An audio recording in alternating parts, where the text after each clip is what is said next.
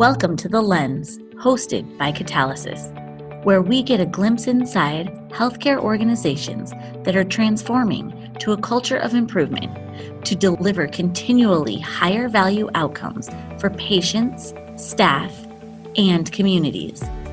Visit createvalue.org slash the lens for more information about catalysis. Welcome back to The Lens. I'm your host, Peter Mariahazi. New care model development requires investment in planning for the future where care needs may look very different than they currently do to stay relevant. This week, we'll share an excerpt from a presentation by Anita Iyengar, Chief Strategy Officer at Legacy Health. She's discussing her organizational and personal leadership experiences around leading and managing deep and lasting change, including developing new care models. Also, if you're interested in new care model development, Catalysis can help. We develop customized transformation roadmaps that engage all levels of the organization and help you progress your transformation journey. Learn more at createvalue.org slash transformation roadmap. Anita, with that, I'll welcome you. And uh, if you want to take a quick introduction of your team here, and then I'll begin to ask questions from there. Um, I invited two of my colleagues, uh, Samuel Ashby, who is uh, our leader for performance uh, improvement and process innovation at, at Legacy Health. Uh, he's been someone that I've been working for for a few years and i learned something from samuel i think every day uh, and really we're trying to put together this work on innovation strategy and just improvement together so i thought uh, samuel would have some um, um, um, we could learn from Samuel as well as you asked some questions. I also invited Dr. Holly Say, uh, uh, who is a primary care provider at Legacy, um, is the medical director for our medical home uh, uh program, and uh, is also the physician lead for some of the innovation work that we are doing. So uh, she works with our design strategists and really is that clinical voice as we develop ideas and try to build and test them over time. So uh, thank you, Holly and Samuel, for helping me uh, with this Q&A and participating with me. Yeah, so welcome and thank you again. So the first question uh, from the group is, uh, what are some of the ways that you engage frontline in decision making and design? Uh, good question. So I think um, one way that we've done it is very early on in the process, uh, we brought in uh, some key stakeholders, right? And it was a range of individuals um, from the clinics, right? So a lot of the ideas that we were building and testing were in the ambulatory setting. So we had everyone from a patient service representative to an MA within a clinic, uh, um, a social worker within the clinic, uh, a clinic manager, all of those folks. Uh, we asked leaders within the organization to identify folks who would be comfortable, maybe thinking out of the box and thinking differently about some problems. Holly was really uh, key in helping us identify those folks, invite them, and get them oriented to the work that we were doing. But I would say, in addition to some of those frontline folks that we invited into the process, uh, we also brought in a lot of other ancillary folks, right? So uh, a leader in imaging and actually an imaging tech joined the work that we were doing. Uh, same with lab services. Um, brought in some of the folks uh, that are more on the administrative side, whether it's legal, finance, um, um, information services, so that we really had a team that was doing the work. Um, and the goal, I would say, was not to knock down ideas saying it wouldn't work, but really start understanding the constraints under which we were developing some of these ideas. I don't Holly, what would you add to that? I mean, I think we were pretty intentional in terms of making sure there were those clinical voices that were coming into the process. Yeah, I think that's a that's a great answer, and I would um, I would say that uh, that we called that group the extended team, and we had a number of fairly intense uh, sort of sessions, uh, two hour sessions, you know, twice a week, a couple of chunks of those earlier on in our design process. And uh, what we've realized, I think, over the course of setting up our clinical experiment too, is the importance of having a physician champion. So essentially, um, we've identified quite a few uh, physician uh, primary care providers basically in our target geographic area and we have really um, intensively reached out to them, done a lot of pitch meetings, um, a lot of emailing, um, presented at clinic meetings. And I think what we've realized is that without that PCP champion or key kind of clinical figure, the experiment really um, has a hard time going forward. So uh, that's that's definitely a big focus of our energies is maintaining that communication and trying to get people excited about um, about what we're doing with the innovation work. Thank you. Eight, 14 months, I still can't remember unmute myself before I start talking. um, question uh, from the audience was, how do you balance keeping the innovation team separate enough to ensure creativity while connecting back to the operations team so they don't feel like the change is being done to them? Yeah, no, I think that's a really good question, right? And and and that is definitely not the intention of done to them. So I think we're really intentionally trying to engage the frontline and the clinical providers in the design and iterate process. So as we are moving into this build and test phase, really thinking through the providers that are engaged in the work uh, how do we make them part of that iteration rather than here's a final solution that we've developed now implemented but really engaging them not in that initial design but really in that iteration process of something that we've developed.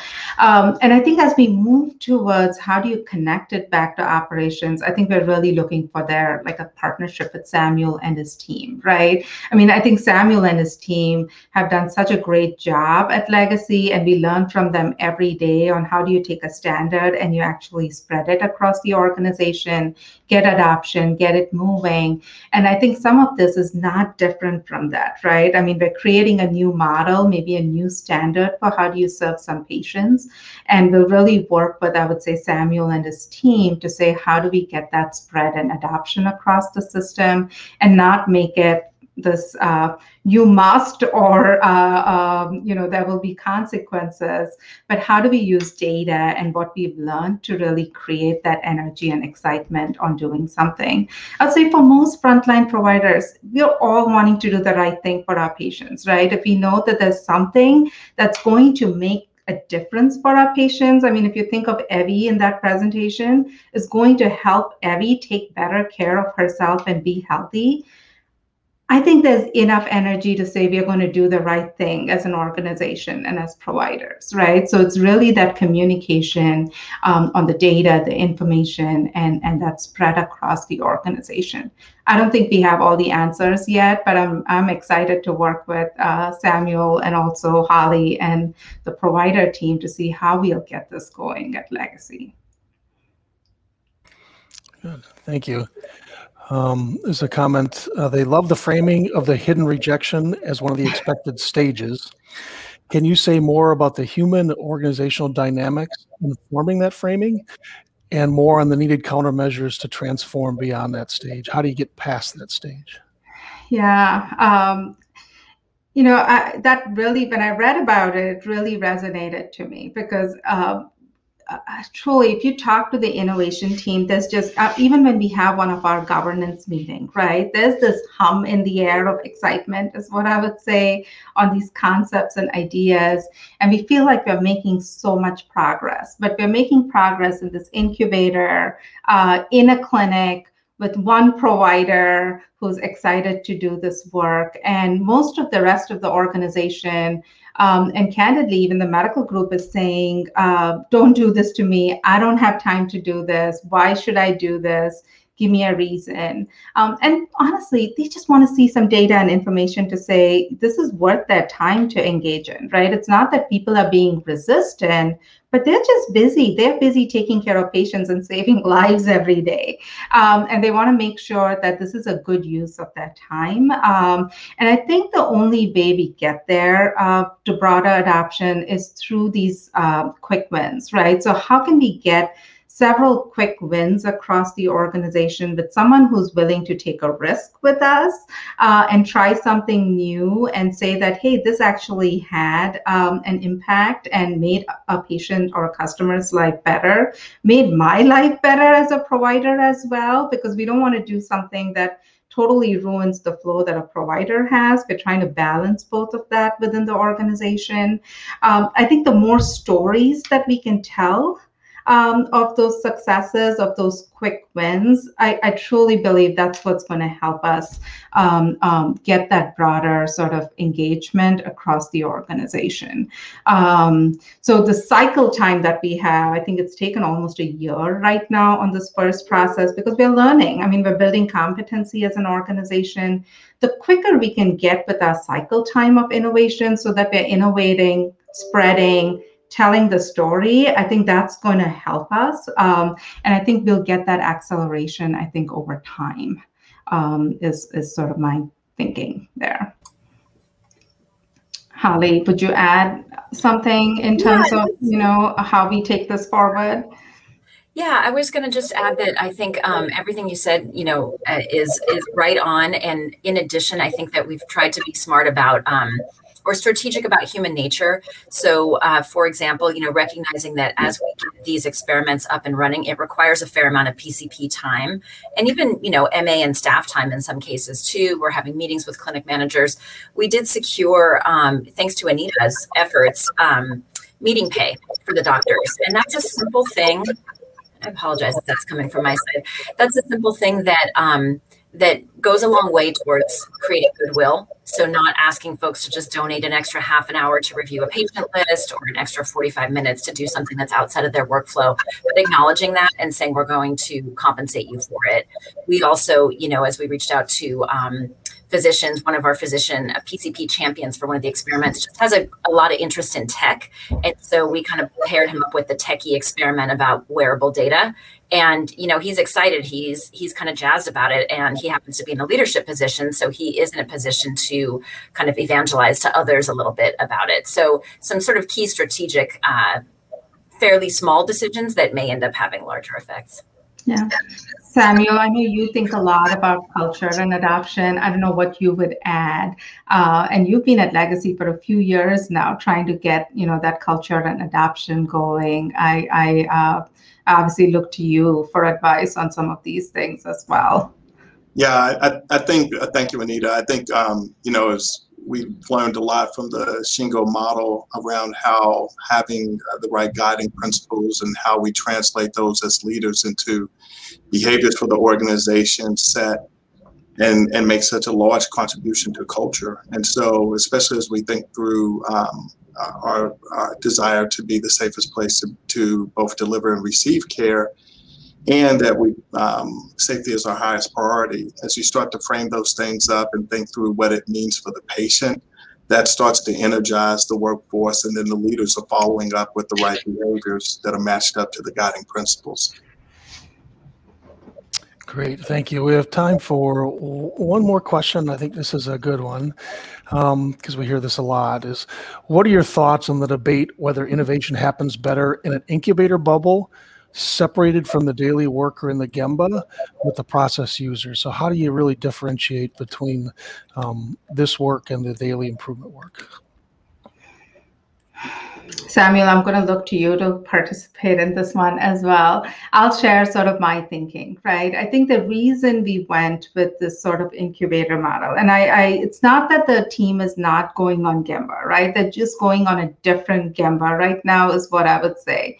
They're going to almost the patients' homes. They're going to the community. They are going to the places where patients actually live most of their life rather than in an encounter, right? So they are going on Gemba, but a different kind of Gemba is what I would say uh, on how patients live their life. And I'm probably totally ruining the definition of Gemba, so I apologize for that. Uh, but uh, we needed this incubator model just so that we could protect some of the thinking of this team. So we were trying to, a part of innovation is not just thinking about those options that would work in our current paradigm, but thinking about the extreme options, right? The ones that might never work, but can actually form the foundation of developing something that could work once you put constraints on it.